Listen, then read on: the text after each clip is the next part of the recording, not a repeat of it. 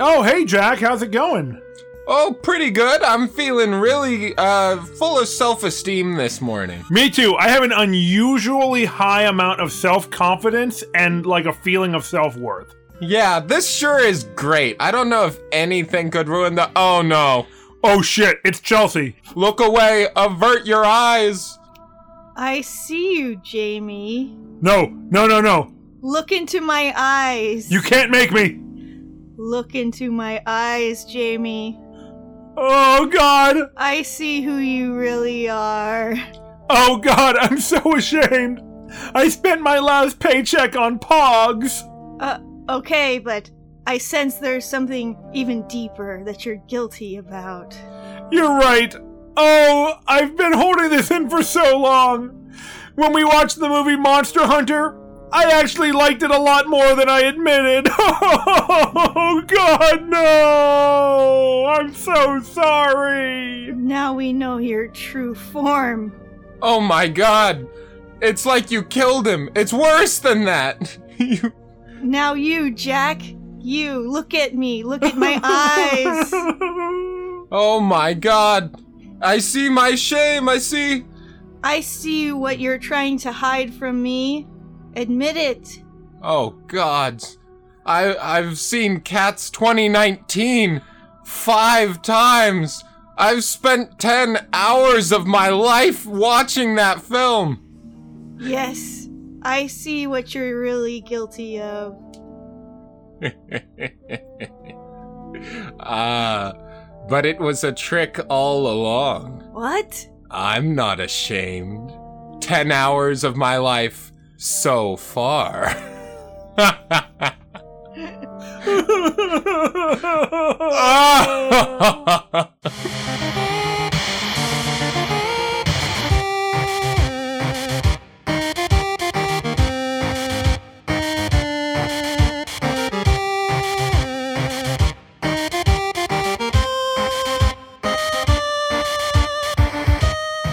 Hello, fantasy fans, and welcome to Swords and Satire, the podcast where we turn low fantasy into high art.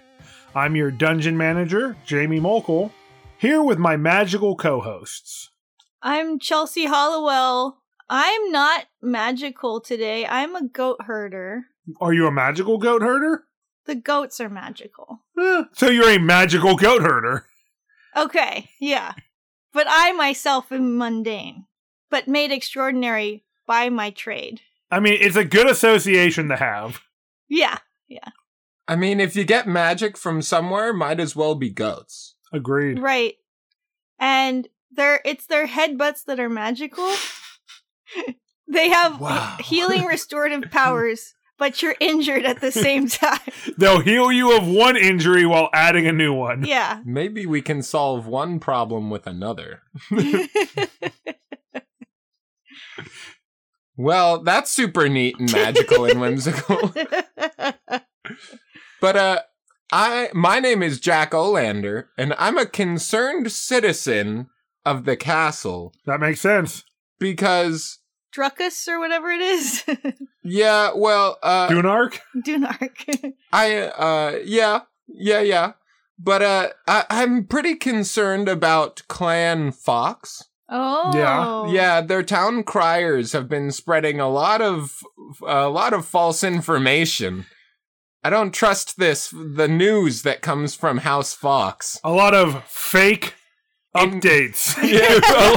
Yeah, a lot of fake intel. yeah, some sort of misleading information. Hmm, that's understandable. You know, that makes so much sense, being as it's from Fox. Yeah, you know how Yeah. foxes are. Yeah, yeah, House Fox. and their fabricated truths. Well, guys, we've got a really fun movie to talk about today, but before we do that, we should probably give a shout out to our patrons. Oh shit, you're right. Whoa. Because they not only are listeners, but they give us extra support by giving us monthly donations that help keep the show running. And we really appreciate that. And if you want to join our awesome patron community, You can head to patreon.com slash swords and satire and check out our monthly donation levels and the awesome extra stuff you get when you become a patron at those different tiers. That's right. You get tons of cool perks, like voting on movies that we'll watch and review, rewriting history episodes. And ducks, Yeah, duck art. courtesy of our very own Jack. They're on the way. They come in flocks. That's true. That's right. Duck art, it's a quacket. So, how could you miss that? That's right. But enough ruthless shilling. Let's talk about this week's movie, which is The Shamer's Daughter, because we are starting our Norse movie month, That's right. where we're going to be talking about movies either from Scandinavia or with Scandinavian settings. So we're really excited because at the end of the month, we're going to be talking about the new Robert Eggers movie, The Northman. Egg. the North Egg. I guess the implication is that his family's career used to be making eggs because he's an egger. or growing them. Laying them. some combina- some egg related vocation was in his family line. How are eggs made? You cough up an egg one time and no one lets you live it down. It's true. So, for anyone who's not aware, this is the director of some of our favorite movies like The Vivitch and The Lighthouse. Yeah. So, all movies with the in the name, of course. the That's the important thread that runs through his films. That's his signature. Yeah. But we're really excited to see The Northman and to talk about it. Definitely. It looks awesome. I get excited when we do our outings. But yeah, so we're doing Viking and or Scandinavian themed films and this Fantasy as well. y- y- yes, I think the North I'm hoping the Nor- Northman has fantasy elements. It seems to. It seems to involve the gods and like divination magic, so. But we're kind of uh, telling the listeners how the sausage gets made or or how the egg gets made here. the egg. Egg. And anyways, that's not the movie we're talking about this week because it's not even out yet. This week we are talking about the Danish film The Shamer's Daughter, based on the book of the same name by author Lene Kaaberbøl. And it's actually part of a series called the Shamers series. Yeah, that's right. When we were watching this movie, I was informed that there's actually a sequel to the film that's already been released. We just keep starting all these franchises and we're going to have to like tie up these loose threads someday. Or maybe not.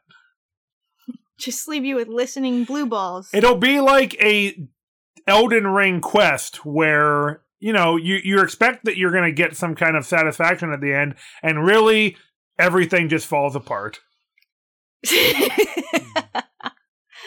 pretty pretty realistic there. Yeah, exactly. But okay, let's talk about The Shamer's Daughter. This movie was directed by Kenneth Kainz, written by Anders Thomas Jensen and the book author Kaaberbøl, and is in the language Danish. Fun fact. That's right. So we watched it with subtitles because that's how we, as English speakers, have to watch Danish movies. Double the subtitles, double the fun. we accidentally started watching it with two different sets of subtitles Well, on. That's because the streaming service we were watching on, which we're not going to promote, had a subtitles option and also the movie itself has subtitles. So it was just showing the same thing in two screens and it was ridiculous. It was cursed. But you know, there's a lot to say about this movie. Before we get into that, we should probably have a summary of the events of the film. Yeah, I suppose. Betrayal. What else Yes, this is a movie about betrayal. Yeah. It's true. But that's kind of like the main plot. Which, uh, of course, is irrelevant. is this a Dark Souls? yeah. But uh Dina, she's just, you know, trying to figure out what her new powers are and what they mean. Shaming. Am I right? True. But not for her, for everybody else. Well, yeah, she's a shamer, not a shamee. Exactly. And, And she she- has nothing to be ashamed of. She inherited this from her mother, Madama, who's also a shamer. So what when they look into people's eyes directly, eye to eye contact, Chelsea, stop doing it to me. it's dangerous. So don't try to replicate it at home. That's right. Never look anybody else in the eyes. Because you can look into people's souls that way and make them feel shame for what they've done. I don't need somebody to stare me in the eyes to feel shame for what I've done. Or at least if you're Dina or Madama and their line, you can. You can also force people to do it with your psychic brain powers. It's true. And uh Dina had two mundane siblings, Davin and Melly. Sweet Davin and sweet Melly. See, I want to know what they were up to while all of the action was going down in at what was the castle's name again? Dunark. At Dunark Castle. But alas, we'll never know. I know. I have to just imagine that they're doing their chores. Chelsea wanted to watch an entire movie of two elementary age children doing chores. Hey, Davin is almost an adult. I imagine them just getting up to mischief in a music video montage to We're the Monkees. People say we monkey around. yes. That would be pretty incredible. At least Melly would be, and Davin would be trying to herd her. And yeah, exactly. A little bit of an odd couple type of situation. Yeah, Dina and her mom get home, and the kids are just like, wow, you guys got it off easy. You won't believe the day we had. And then like, they we almost both died. yeah, I guess we should talk about that.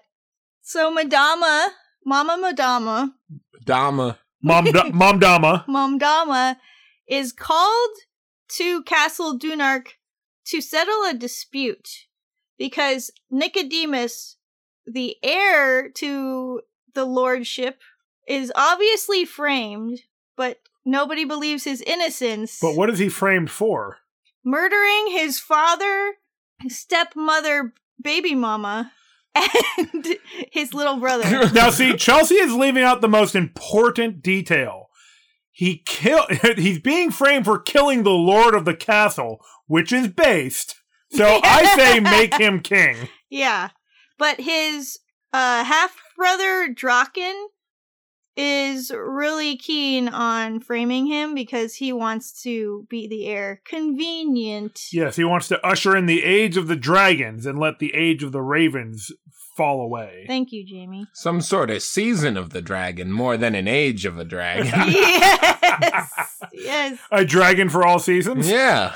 So Nico, as he is nicknamed, denies his guilt. So they bring in the shamer. They don't believe her, but they know that Dina has inherited Mama Dama's abilities. So she they bring her in too. Yeah, it's kind of a weird setup where they're like, uh, well, the mom said he's innocent. Let's get a second opinion from a teenager. Because Well- teenagers are always known for Is it being level headed and reasonable. is a ten year old a teenager? Now, you know I am terrible with age. One of them two digiters. She, as far as I can tell, she's somewhere between the ages of 5 and 25. All right. It's true. See? Technically. I am terrible with determining people's ages. I believe this is a theme that longtime listeners will be familiar with. So it seems like Dina might have a stronger ability than her mother, and even some psychic domination powers, like Jack was talking about. That's right. And she can kind of force people to do her will to a certain extent. At the very least, she can stun lock people with her shame, shaming sense. her shame ray. Her shame sense is tingling. I like shame ray. um. It's a gaze attack. Get sham rocked. Wait, no. So she Wrong country. yeah. So she gaze attacks Nico and finds out that he's guilty of a few no no things, but not killing his family. like no no things. He definitely did some no no things. Yeah. Broke a few social taboos. Yeah. But I mean, this movie's all about breaking taboos. So Drakan just doesn't like it. He doesn't like that for himself. So he decides that he has to get rid of Dina. Well, no, specifically, he decides he's going to frame Nico for another murder. True, but then Dina had a little knife hidden in her belt, what are you going to do with that knife, huh? and she she stabbies she stabbies Drakan a few times and gets away. And Gives him even the though old stabby. even though he had uh, drunk some dragon blood to make himself stronger, it, it still was a surprise attack. I told you this movie was a Dark Souls. Dragon power. So there's a lot of like little intricate details of this plot. Let's just say that both Nico and Dina get away and they are helped by a few friends around the castle, in the town around the castle. They're captured again. They get away because the Master of Arms is shamed by Dina into helping her. And let's not forget that they meet uh, Dina's new BFF, Rose. That's right. And Rose has nothing to be ashamed of, and they just have this like magical moment of smiling at each other and seeing each other's true souls, and like now they're besties. I love it. It is like a serious, magical, wholesome moment because there's like golden light shining around her and everything. It's just like, whoa. And It's you, really you high see impact. Rose's whole world change that day. So Yes. Yeah, she's had a bit of a rough life, and this realization that she has nothing to be ashamed of is a is a big deal for her. But we're Yeah. going to talk about that in a minute here. So yes. Then Drakan wants to kill Mama Dama, he basically wants to kill everybody. So even though the Master at Arms tried to get Dina and Rose and help them escape, they refused and, and shamed him into helping them rescue Mama Dama. And uh, so they go back to the castle. Um, it's one of those, you know, stories where they go back and forth from one location a lot. One of those will they, won't they be eaten by a dragon stories. Yeah. So there's a big confrontation at the end where the dragons are involved. Dina, with the help of all of her new allies, is able to confront Drakan and get him to admit that he killed the Lord and Lady and his young half brother so that he could be the Lord of these lands. But he's not ashamed of it and he won't admit to it, which means he's not guilty. Fooey. and so the, some allies hop out and like help them all escape and they get away from the dragons that are roaming around the courtyard trying to kill all the citizens and um they all escape into exile and Drakan is just yelling no in the background and pissed off. Yeah, ostensibly it ends with Drakan able to maintain his lordship, maybe, but knowing that Nico is still out there and could probably someday come back to reclaim his throne. Yeah. But that's a story for another film. Yeah. Nico and friends have like a party at their place of exile, which is like a pretty cushy spot. Yeah, that's a pretty rad place to be exiled. It's like a mountain fortress with like a just great party scene Yeah. and a great view. And they all seem pretty happy there. Yeah. I'm assuming that things are gonna like oh. escalate in the next movie, but for the time being, it's a pretty good life they've got going. and just, you know, so everybody's comfortable and to assuage your anxiety that you might be feeling like right now because we haven't said what happened to them. Don't worry. Davin and Melly, somebody came and got them and they're at this fortress with the family too. yes, very important. Yeah. Great detail. I was concerned. I didn't remember that she had siblings. It surprised me at the end. I was like, oh yeah, Davin. Davin. And the other one. All right, well, that's what happens in the movie. We can probably head into the delve now.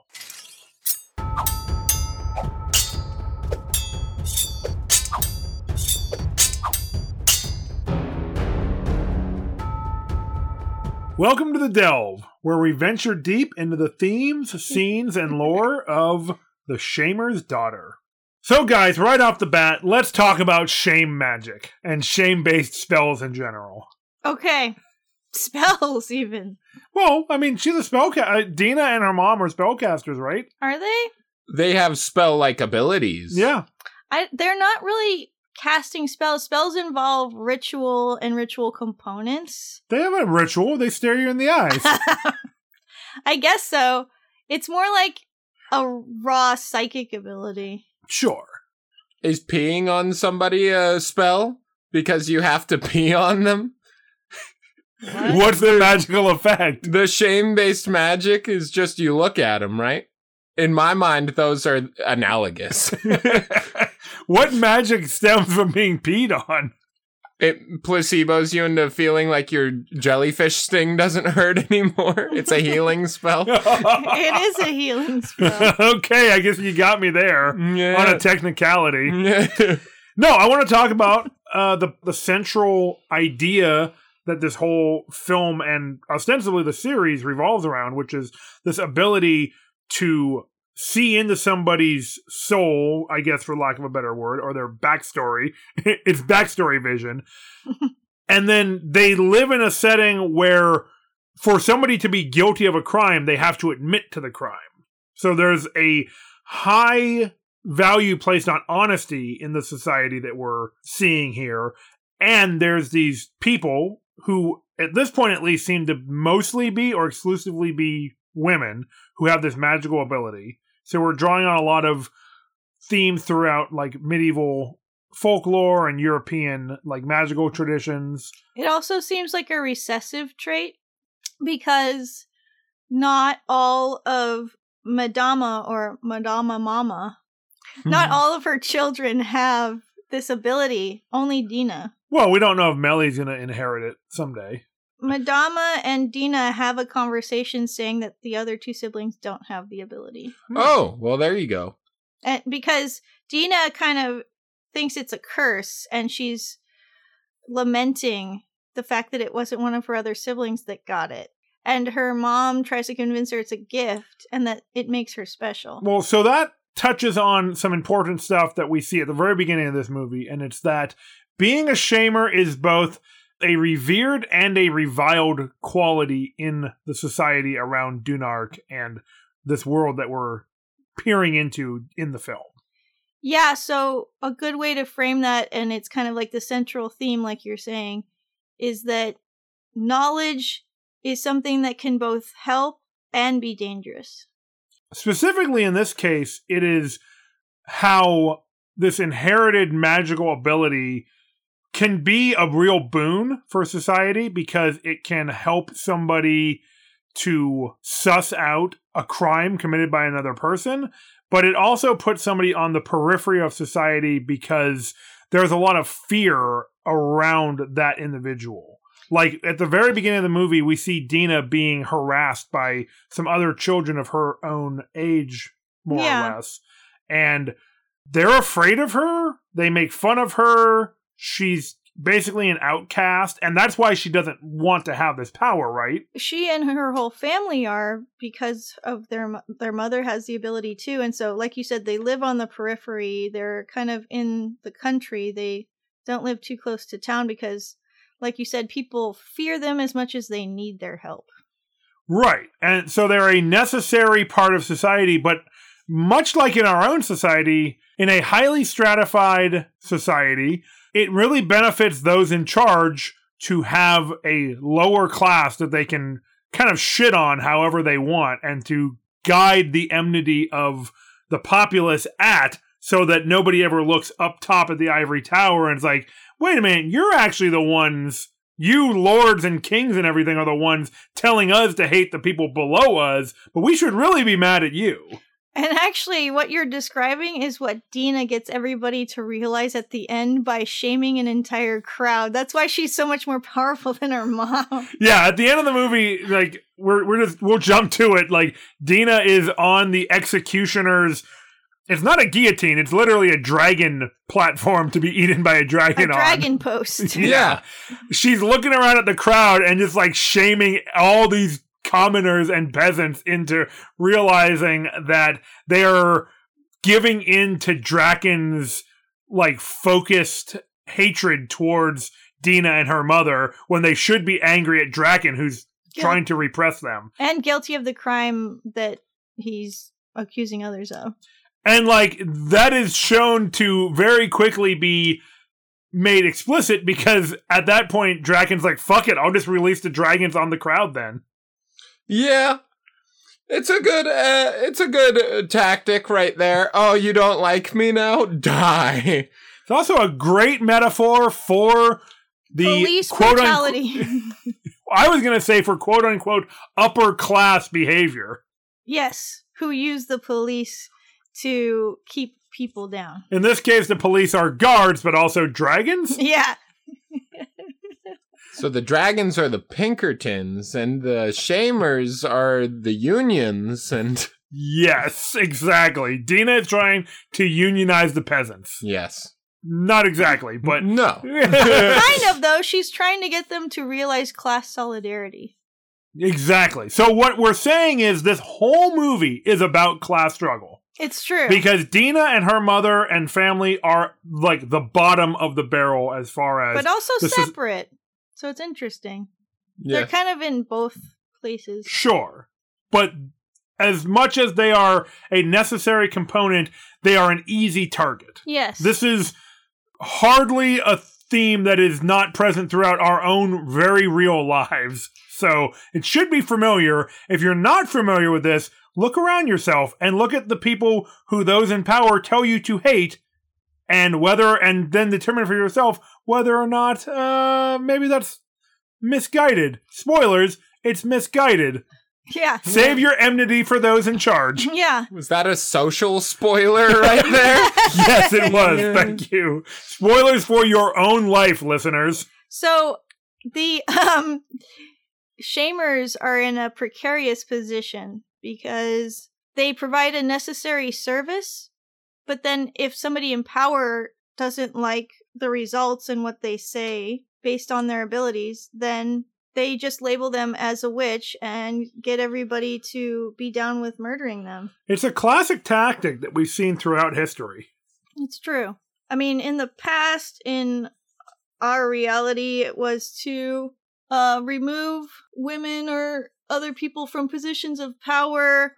The Or- marginalized. Yeah, or take their property away, or if they weren't property holders, but they were like medicine people, usually women, and they perhaps threatened the authority of the region, then they could be removed in the same way. And that is precisely what Dina and her mother are doing in this circumstance. They are being called in to validate Draco's version of reality, which is that Nico committed the murders of his family, when in fact, Drakan is actually the perpetrator. He's framing Nico because Nico's family was in power, and Drakan is his half brother who despises the family.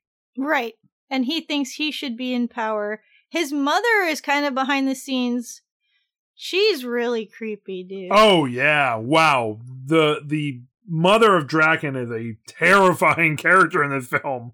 The actress has such an amazingly expressive face that and she is so adept at making these sinister facial expressions. It's like a smiling scowl. yeah. and she has impressive black uh plumage on all of her outfits. Oh yeah, very bird-like. is fascinating because they are overthrowing the House of the Ravens and they're the House of Dragons. yeah, I mean she's still in the plumage of the old guard. Yeah.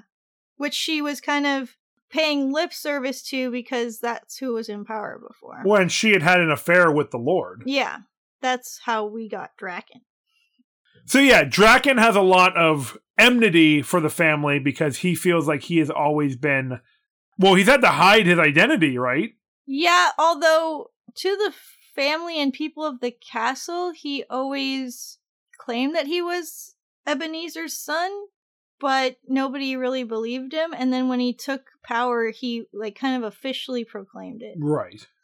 It was also kept secret from Nicodemus because it's a reveal in the movie to him. Right. It's unclear why it was kept a secret from him. Well, also, Lord Ravens is a shithead because Nicodemus basically is ashamed of the fact that his father calls him a weakling and has just disrespected him his whole life. It's true, yeah. Nicodemus's dad n- says he's not good enough. Pretty much his entire life is what he's heard. Drakan, when we see he's getting shamed by Dina, uh, we see his mom kind of planting these seeds, like, you know, you're actually the one who's meant to rule, Right. right? You're gonna be in charge one day. And in a lot of ways, Drakan is the more, uh, let's say, archetypal real world king. He's a ruthless asshole who will literally murder his own brother to take power. Yeah, and Nicodemus is younger than him, but he is the one who's actually proclaimed as a son, so he was the heir. Right. And He's the were, quote unquote legitimate son. They were raised to think of each other as cousins. But they were always in competition with each Yeah. other, and Drakan was the better swordsman. So he is the eldest, and that's probably why he thinks he should rule based on the antiquated uh inheritance and like legitimacy. And again, he's the bigger shithead. Norm. So a better king. Yeah. Historically speaking, in real world terms. so he Not a better king, but a more likely king. He was a shithead who wanted power and wanted his in- like inheritance that he thought he had a right to, and so he was just gonna take it. That's right. Also, how much older is he than Nicodemus? Can't be very much older. Unclear. It seems like it could be like five days I mean, it's possible because they have different mothers. or like a year or two. it's supposed maybe? to be a few years. they were like sword training and stuff together as youths, so they were they're within a close. That's why it seems kind of unfair to be hard on Nicodemus for losing to him, because if he's even a year older developmentally, he's going to be so much more advantaged, right? Jack, that Drakan, that yeah. shows tremendous emotional maturity that I don't think Danish lords had. Yeah, that makes sense. And um, medieval, possibly otherwise, but certainly medieval. Hmm. in the book, Nicodemus is supposed to be seventeen. That's that tracks with what I'm assuming the casting is supposed to imply because they cast like probably a 25 year old, which they usually cast a 17 I was gonna guess. I'm like, I thought he was like in his mid to late twenties. Maybe this is why I'm bad with age because I watch so many movies and TV shows and everyone's always cast way off for their own, for the age that they're supposed to be. It's true. I mean, I don't know about a 17 year old lord. I'm just not. I'm not sure. How about no lords at all? Yeah, that's right. Even better. I didn't vote for him. How about a parliament of the people?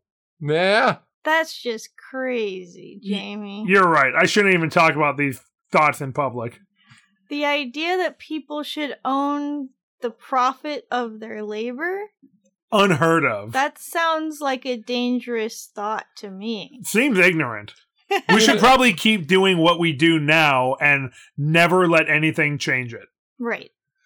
Yeah, uh, so uh, instead of a house of ravens or a house of dragons, we want a house of representatives, is what you're saying. That's a House of Commons? Wait, Yeah, no, no, no, not that.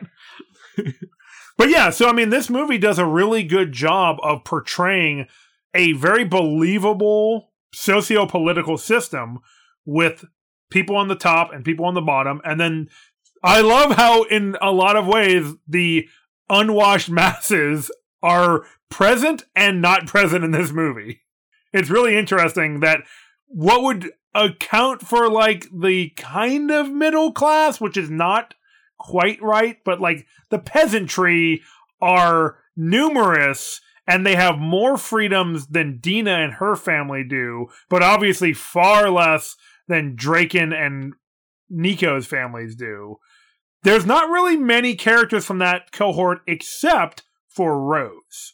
Yeah. Yes. And Rose, in my opinion, is one of the best characters in this film. yeah. I'm glad you brought her up because I wanted to talk about fictive kin or found family. Let's do it.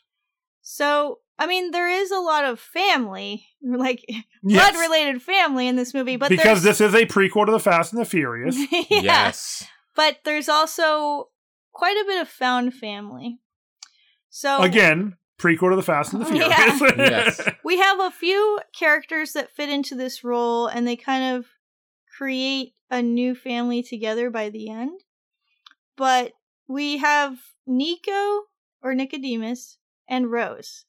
And so let's talk about Rose first. Let's talk about meeting Rose. Yeah. Dina is out escaping from Drakan's guards and thugs, and she is tired from running away from a life threatening circumstance. And it's raining like cats and dogs. So she ducks into a barn and plops down, and then Rose's head pops up from behind her.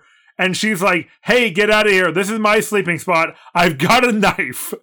And Dina's just like, that's cool. I'm just going to sleep here. And Rose is like, no, I have a knife. You can't sleep here. And Dina's like, no, it's all good. And then goes to sleep. And Rose is just like, well, fuck. All right. I guess it's fine. And then also goes to sleep. yeah.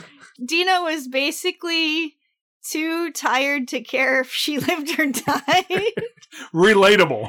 I don't I also think that she instinctively knew that Rose wouldn't really hurt her. Probably.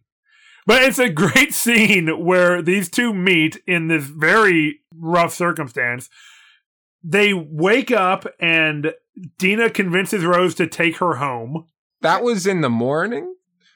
Uh, they have a deal where Dina shames a baker into giving her a piece of bread because Rose is hungry, and she's like, "Oh, Rose, I'll share it, but you gotta give me clothing, right? Right. Yeah. A disguise."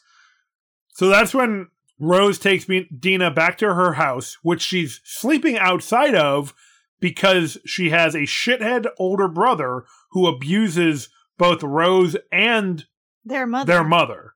And then Dina shames him for being a huge shithead using Saying her that- magic. Yeah, saying that you're afraid that we're all laughing at you, and we are. Oh, it's so good. She just cuts Owen to the quick. It's Yeah. amazing. Although eventually it does lead to some trouble for Dina, but yeah.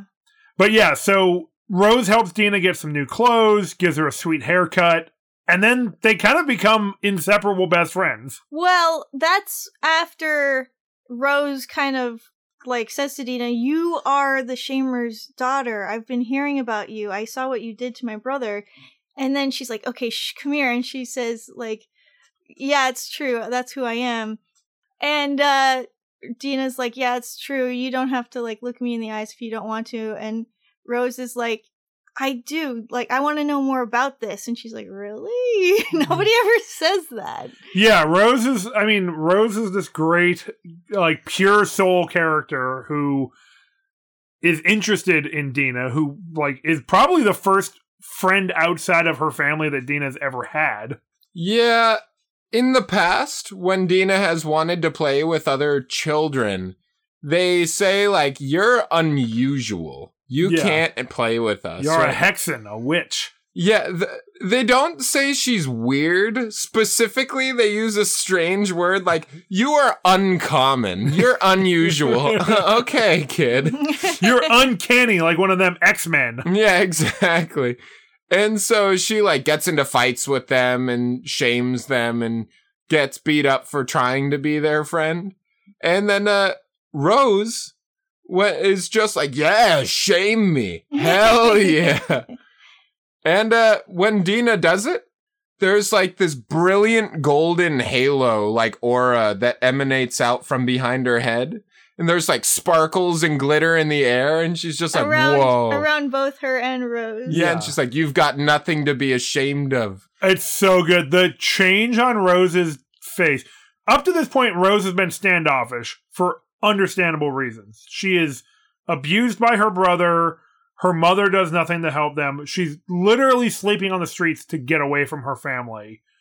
She probably feels inside like she should be ashamed because that's how children are often taught through negative reinforcement. Well, and she's probably internalize what On tells her all the time. Exactly. That's exactly what Dina says to her. It's like, oh yeah, On tells you you're like not enough and that you should be ashamed about a lot of things. But he's wrong because I have a magic ability that tells me he's wrong. it's great. Yeah, yeah. But yeah, the look on Rose's face becomes just elated, and it is the best scene in the movie. Yeah, it's an amazing acting moment too because they really linger on both of their faces after that point. And it's really cool how Rose's face transforms and that was a great moment that that actress embodied where she's kind of like shocked and then the knowledge like you can tell it's like slowly setting in because her face is like slowly transforming from that into a big smile. It's true. And we said already that Rose was really standoffish and is smiling now. But Dina was also that way for most of the film. Yes. After this, they're smiling a lot because they're friends, and it looks so like whiplashy because of how stern these characters are, and now they're like really having a good time with each other after that. The it's to- nice. It's really nice, but it's like, whoa, snap. They actually smile. It's like they've never had a friend before and now they have a best friend. The Yeah. tone of the movie shifts a little bit there. It's still a darker film, like dealing with heavier themes, but there's a little more levity, I feel like, in the characters at this point. Even as they're dealing with bigger things. The I think maybe it's a sense of hope is coming through the characters. now. Yeah, and friends, good friends can give us that sense of hope. And so I feel like that's realistic. Yeah, absolutely. Yeah. Real family. Mhm. And um Nico and Dina also have this kind of bond cuz Yes. she sees into his soul and she sees that he has some stuff to be ashamed of but that he's still kind of like a good person and he doesn't like hate her after that. They actually seem to grow closer after that. That's a great point. This happens earlier in the film. Yeah. Dina and Nico become really close very quickly. And I think it has something to do with the magical power that Dina has to see into him, see that he has faults, but that he's not a bad person, that his intentions are good. And then her saying nice things to him, like, you shouldn't be ashamed of this stuff, is probably the first time he's getting positive reinforcement because his family sucks. Well, they also try to help save each other's lives right after that when Drakan is attacking them. Yeah, I mean, that can be a bonding experience too. yeah. So that's probably part of it. But yeah, I think it's also about how they're supportive of one another. It's really nice. And then they spend the most of the movie then at that point trying to get back to each other. We don't see much of Nico's journey until uh, because the movie is framed around Dina, And there's a fake out where she thinks he's dead. Right where the alchemist's house explodes, and he was hiding under uh, the bridge all along, or like Yeah. hanging off the side of the wall all along. And I'm happy that this story centers around friendship and family because you don't often get that. I can't let us go by the alchemist's house without mentioning his perpetual motion machine. Thank you, Jack. Very important. It's not done yet. It's not perfected, but it the motion looks pretty perpetual from the outside. I like that they basically do the joke from The Simpsons that in this house we respect the law of thermodynamics. They're just like, this is impossible. The laws of physics will not allow a perpetual motion machine to work. But I gotta try. Yeah. gotta- That was Master Maunus. And that he's kind of like Leonardo da Vinci. Yeah, That's the right. Danish Da Vinci. Yeah. Dane Vinci. He lives in a house that is hanging off the side of the wall over the ocean. he's a kooky inventor, Jamie. I mean, he lives up to the archetype. Can I like Maunus. Can I offer you some perpetual motion in this trying time? No, I don't want that. It doesn't even help in any way. It's also similar to the way people have more, uh, portrayed Merlin sometimes. Yeah, he's a little bit of a hodgepodge of characters, but he's a fun character. Yeah, he reminds me of the character from the beloved favorite Merlin the Return. Yeah, oh god, it's true though. Oh, you mean like the scene where Maunus is running through town in his tidy whities? I wouldn't put it past him. Yeah. Or to have tidy whities. Um, what so, does a wizard wear under his robes? So Dina acquires all of these friends who become so close they are like family. To anybody who She's building the adventuring party. Yeah, to anybody who knows her and isn't afraid of facing their fears and the things that they're ashamed about. It seems like what they're saying about this movie in the people that kind of hate the shamers is that those people are their own worst enemy because their greatest fear seems to be looking back on what a shitty person they are. And honestly, that is one of the most believable themes throughout this entire movie because I feel like this idea that people are more ashamed of their actions than they are, like, say, for example, angry at another person is probably really true in reality a lot of times. And then they express it at anger directed at somebody else. So you think about, like, I think of the example of like when you're driving and somebody like cuts you off and you honk at them and then they start losing their mind at you. It's like, well, you're the one who did the bad thing. You don't like that I am calling you out in the form of, say, honking yeah. for you doing a bad thing that endangered us all. Right. And then they will react in such a strong way as to continue endangering the lives of those around them. it's true. Yeah, when Dina first meets Nico, it's after her mom has already shamed him. Right. And when Drakan brings Dina in, Nico's like, please, I can't handle more, right? Yeah. He's begging uh, Dina not to do it. he doesn't want to look back on his shame of his father basically treating him like shit his whole life. Yeah, and when Dina makes him look into her eye, he sees the whole the father shaming him, and he's accepted that shame into himself. And then uh, also he seduced his stepmom that one time. But uh, you know, but it's mostly the dad Again. shame. Again, it's not that he doesn't have anything to be ashamed of, it's that he didn't kill his family. Yeah, I thought, but that's what I'm saying. I think is so neat. Nico is framed as one of the heroes. Yes. And someone who you should feel good about taking over as Lord. And he has things that he's ashamed of. I think that's sick because normally the Rose Pure of Heart character, Yes. you would assume they're gonna put in charge. and it's if they wanted to make Rose the lord of the land, I would be okay with that. Yeah. But I like your point, Jack, that we're not getting this perfect paragon character, this unattainable icon. Nico's a flawed person, but he's not a bad guy. Yeah, He w- he wouldn't necessarily be a bad ruler in the context of this world in this film. Yeah. and uh, if they put Rose in charge, it would kind of be a real Padme Amidala situation. I've been elected for my third term. As Uh, your queen. Aren't you 14? Well, naturally. okay, Padme. But yeah, that's a good point. I like that Nico is not supposed to be this perfect guy. He's just not that bad. Where Drakan is a huge shithead and he's not even ashamed of it, which I think is pretty understandable in real world context too. Like maybe not necessarily that people aren't ashamed of their actions sometimes, but that the people who think that they should be in charge of other people will press down their shame and like just not let it worry them because they have such ego trips that they don't think they have anything to be ashamed of. Right. And Drakan really heavily values his mother's opinion. And a lot of what he's done throughout the film, she's really been supportive of.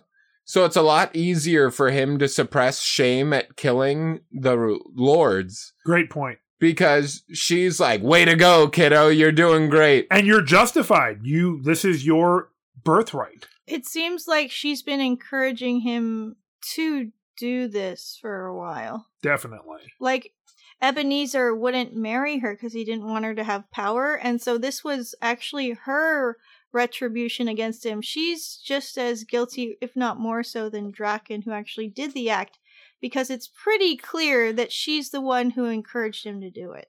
It's true. So it's a lot easier for him not to feel shame. The other part of it is that he and his mom are jacked up on dragon blood.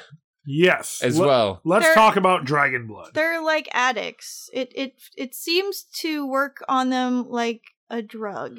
So dragon blood gives you increased strength and vigor, it seems like. Extended health and longevity. You can drink it straight or no chaser. infused in wine. I guess that's the chaser. Is it like cocaine? Kind of. It it hops them up. It's like an upper. A magical upper. Yeah.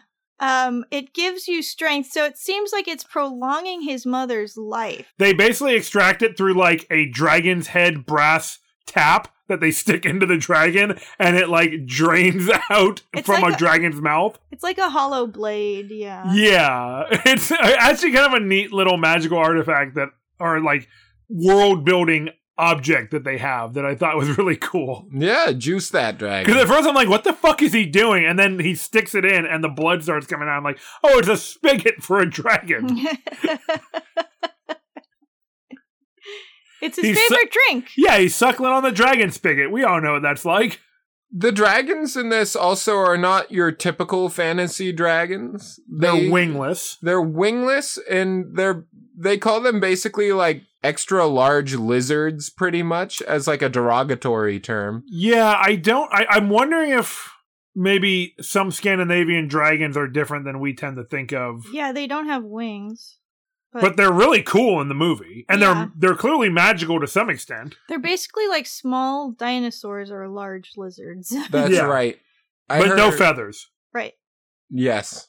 And they're juiced. Yeah, Their juice is magical though. Um so it's like a drug too because over time it seems like you need more and more to get the same effect. yes. Like his mother doesn't drink it very much, so a few drops in wine seems to have a pretty big effect on her. She like shivers and looks rejuvenated. It's just to level out. That's for Drakan. It's just to level out because he drink he puts a few drops in his wine and there's almost no reaction from him. Okay, yeah. And um he he earlier in the movie he drank a whole goblet and that's when he felt like really juiced up. Yeah, that's right before he decides to uh, kill Dina and frame Nico for that too. Yeah, so it seems to ha- like affect their mental capabilities too and they act less like a human with empathy. Drakan just kind of has one plot, and it's always frame Nico. It, I think it also has healing powers because Yes. Yes, it does. Dina stabbed him multiple times and then Nico stabbed him through the neck Yeah, and he's it, Nico's like, "Yeah, he's dead." For sure, I'm pretty sure. and he's not. and then he's not dead. And he seemed like totally healed from the wounds. Uh, he certainly doesn't have a big hole in his neck. no. That's not supposed to be there. So that's why I was saying I think it's prolonging his mother's life because she has this strange waxy quality to her skin and she's very old but still kind of got has the vigor of youth in a way. Yeah, Certainly the evil of youth. the Yeah. bloodlust as well. She tried to kill Dina with a with a melee weapon in one scene. Yeah. That was wild. Jump scare too. She can move real quick. Yeah. Yeah. That was creepy as hell. Yeah, that was a spooky scene. But there's one more character that we've barely touched on that I think we got to talk about here, and that's the Weapon Master.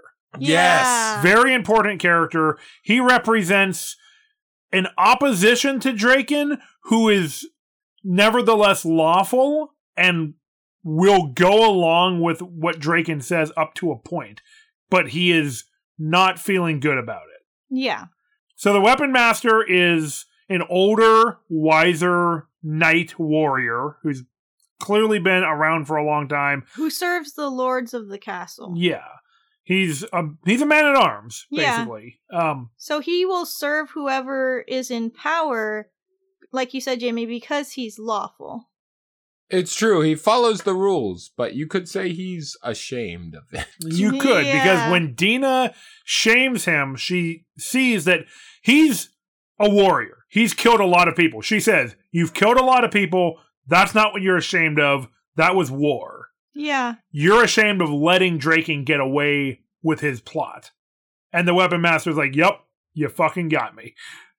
And she shames him into helping them and getting other finding other people that served under him who are still loyal to Nico to help him out. Yeah, there's a wild scene where he's basically going around the castle to the guards, being like, okay, Drakan's a shithead. Who's still loyal to the Ravens family?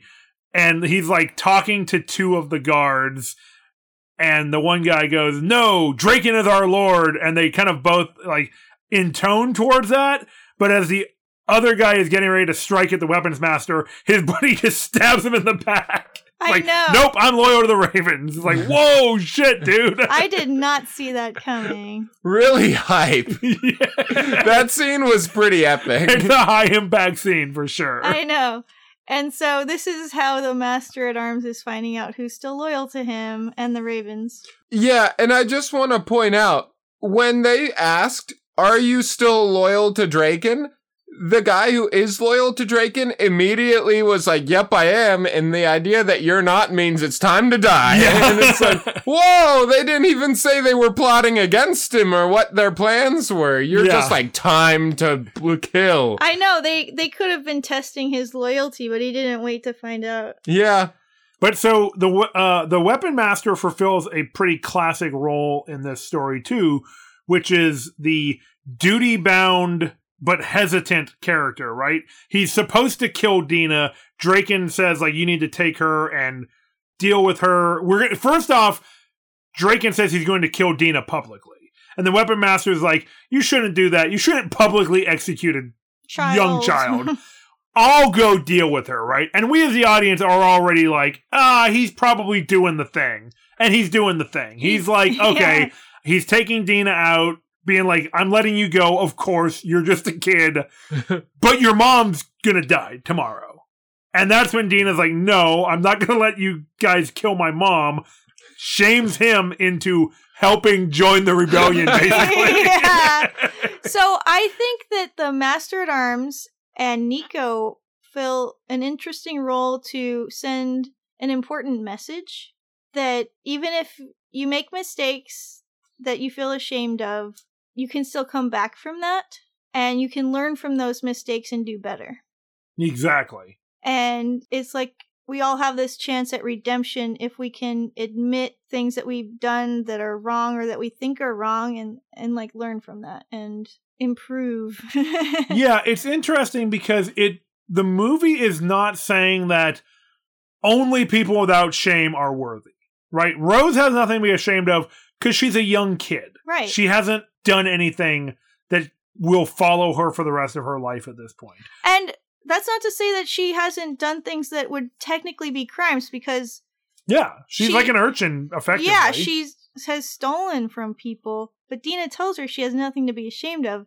She was put into this position where she had to do that to survive. Yeah. But so Rose is like an exemplar, but again, she's young. She's going to make mistakes in her future and maybe have some things to be ashamed of, like all people potentially can. But she's still a really good character. And then similarly, Nico and the Weapons Master have done things to be ashamed of, and they can redeem themselves. So it's not saying that once you've done an act that is shameful, you're forever tarnished by it Right. you have the potential to make amends through your actions. And I think that's one of the best themes throughout this entire movie that people can make a decided and concerted effort to be better in the future. It says something about who you are as a person, what you do when you're confronted with your mistakes, what you do after that point, you know? Totally. And that's what they are communicating through the message of this theme. All right, well, we've talked a lot about this movie. I think we can probably head into the smithy.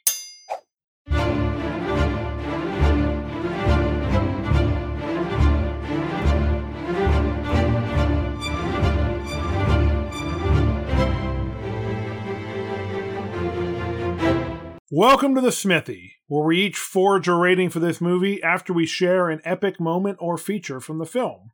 Jack, do you want to tell us your epic moment or feature and then give us a rating between 1 and 10 dragon spigots? Oh boy, do I. Yes, I do. uh, my epic moment is, uh, I think I already called it epic in the delve. It's when she shames Rose. because that moment feels so good. Because Rose is a, a troubled person. She has a lot of things she struggles with. Like, she doesn't trust people very easily. She feels a lot of shame, and she's, you know, she has a very difficult life. But in that moment, she realizes that the shame that she's holding has been put on her by other people and that she hasn't actually done anything that she should feel ashamed of. And it's just so sick.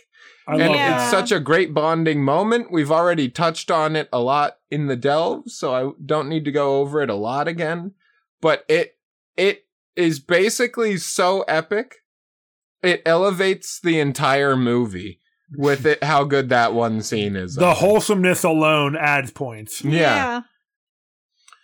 Uh, and looking at the film as a whole, such a cool concept. When we read the description of this movie like a year and a half, two years ago, we when we first learned about this movie, we wanted to see it. Yeah, we did. Yeah. It's so cool. Someone looks into your eyes and you see all your shame. That's sick, right? yeah. really cool unique power and a society that ha- like is built to include those people is really interesting right? Yeah, it's incorporated nicely into the world building. yeah. And they seem like an important part of the justice system. it's true. And that makes sense. And a lot of the characters in this movie are really cool and likable. I think they all shine really clearly. Nico's a cool character. I like the inventor guy, the perpetual motion, perpetual motion, perpetual motion, and uh, Is it perpetual? motion. And uh, Rose is great. Uh, just the mom. I, I think all the characters are really well done, and so Yeah. I, I have very little to complain about this movie. It does this all in an hour and a half. Also, Mwah, it chef's fits kiss. so much in that amount of time. I know. like all the characters feel fleshed out. That's hard to do. Yeah, it is. And so uh taking everything into account, uh there there are a few little quirky things at times with pacing and just like with the cinematography and everything. But I'll tell you what, I think I'm going to give this movie 10 out of 10 dragon Whoa. spigots. Wow. I I'm probably going to watch this multiple times. yeah. I'm gonna really enjoy showing this to people. And uh it's just so cool. It feels good. I like it. 10 out of 10. Very nice. That's great.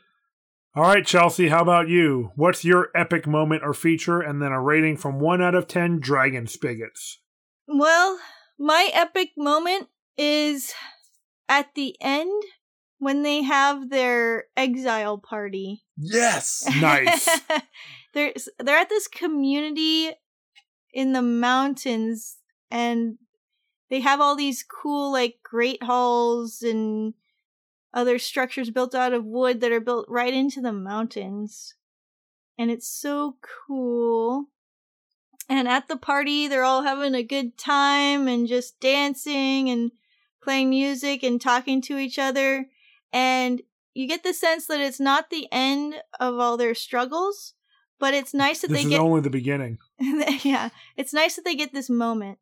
That's true. I don't know if we even mentioned Nico has a chance to kill Drakan and he doesn't take it. And instead, they all run away into exile, right? Yeah, True, and that- true. That's an important scene that we barely got to touch on because that was harkening back to their childhood competition foisted on them by their father. Yeah, That's right. And, And- so they're in exile. Their troubles aren't gone. They just ran away. Yeah. it's true, and they kind of have this understanding that they're going to have to deal with them at some point, but they needed to take a step back to regroup and probably hone their skills to be able to deal with the threat and find new allies. So that's my epic moment.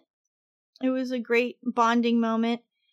Uh, I agree with Jack that this is a well crafted film, and it seems like it adapted the book really nicely It introduces so many characters, but it doesn't feel rushed. No, really. or over stuffed with con like exposition or anything. And I think that as Jack was saying, they do a good job of fleshing out the characters in such a short time through context clues in how they relate to the other to others around them, who is in opposition to them, who they're close to, and the nonverbal communication involved in all of those scenarios.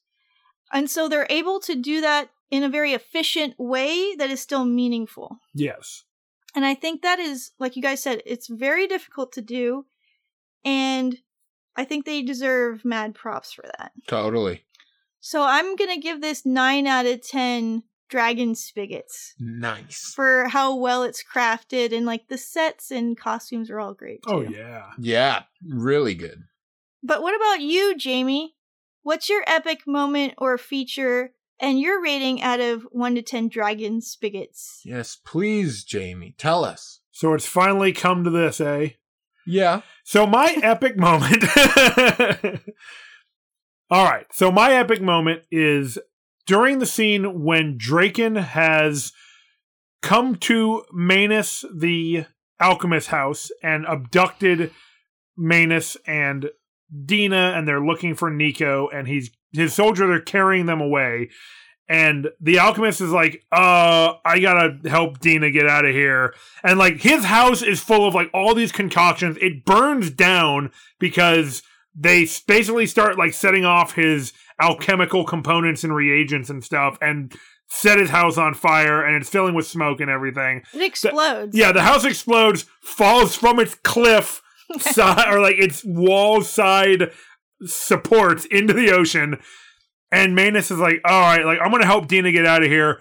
And he undoes a vial on his pouch and throws it like a smoke bomb, and it just is like a little tiny explosion. And the soldiers are like, at first they're like, oh, don't do that, and then they're just laughing, like, oh, you stupid old man, you're useless. And then he pulls out the big bomb and throws that and creates a huge kerfuffle that Dina escapes from. And it's just so funny. I love the misdirect of like, oh, this guy's actually kind of incompetent. His plan's not going to work. He was using that against the soldiers so that they would be even more shocked when something did work. They let right. their guard down. the guards let their guard down. and it's just, I love how this movie can have funny moments like that and heartfelt moments and still be kind of dark and serious. Like there's a lot going on throughout the entire movie. So that's my favorite scene is the escape with the alchemist. But for my rating, wow. This is the type of movie that I love to do that for me Swords and Satire is all about. We've done a lot of bigger, well-known films recently, and that can be super fun too, and I love doing that. But I especially love for our show doing a movie like this that most people have probably never even heard of. That if I wasn't somebody who obsessively looked through indie fantasy films, wouldn't have even known about because it doesn't come up in my orbit of anything else I am doing other than looking through obscure fantasy movies. So I was really looking forward to doing this movie, and it did not disappoint at all. yeah. I love the world building. I love the acting. The actors are next level in a lot of ways. The younger actors are outstanding. Dina and Rose stand out from like all the movies we've ever reviewed on this show. And I liked how Dina was moonlighting as a boy for a while. That was pretty cool. Oh yeah, Yeah. when she gets the haircut and the new set of clothes. Yeah, that was fun. And she has a very androgynous look. So she definitely was passing. Yeah. well, you know, that's a good point because this movie pulls on a lot of established tropes from familiar fantasy movies, but it never feels like it's just ripping off Mulan or ripping off like Sleeping Beauty or anything. Like it has elements and characters reminiscent of those stories, like the weapons master taking Dina to quote unquote kill her, but not actually doing it.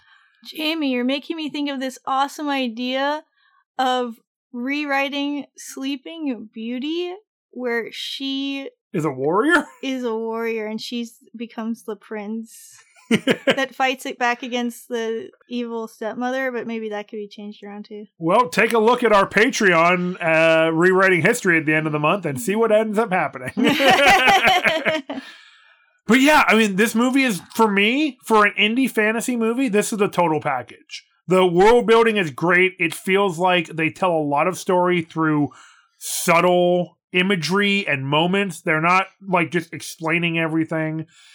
Some of the plot gets a little convoluted and a bit hard to follow. I don't know if that's a lost in translation thing or if I'm just not good at reading subtitles or what, but I feel like Drakan's plot is not super well fleshed out. He's not a especially compelling villain. He doesn't have the redeeming quality that I like in a lot of villains. Yeah. But I really would be remiss to give this movie anything less than 10 out of 10 Dragon Spigots. Oh, Nice. nice. I'm not saying it's a perfect movie, but we say this all the time. These are very subjective ratings. For what I wanted and for my level of excitement, this movie did not disappoint at all. It's true. The little pacing issues that Jack alluded to and some of the inconsistent plot stuff, I can totally look past because it does everything else so well. And I fucking love this movie. I strongly suggest everybody check it out because it deserves to be better known than it is. It's true. It was a lot of fun. And I had a great time elevating the movie in our own experience by talking about it with you guys. Absolutely. But you know, that'll probably do it for us here at Swords and Satire. As always, if you enjoyed the show, you should probably check us out on social media at Swords and Satire on Facebook, Instagram, and Twitter. If you do, you can keep up with the movies we watch, check out our memes, and it's a great way to get in touch with us and let us know what you think about the show. And in case you skipped our plug from earlier, we also have a Patreon, guys. If you want to check it out, you could go to patreon.com slash swords and satire. And if you're there and you're looking around at some of the stuff that we have for anybody, you might see teasers of stuff for people who support us at different tiers and be tempted to join one of them. Give in to your temptation. And if you have the means and you can do that, we would really appreciate it because it helps keep the show going and gives us that little bit of extra support. That's right. But if you don't have the means to support us on Patreon, another great way to support us is to share Swords and Satire with your found family. Yeah. Go share with them the hee hee ha ha's that we provide and the deep analysis that we like to share. Because the best way to enjoy the things you like is with the people you like. That's right. And you know, maybe give us a review if you like the show. Yeah. But until next time, Hail Hail Crom! Crom!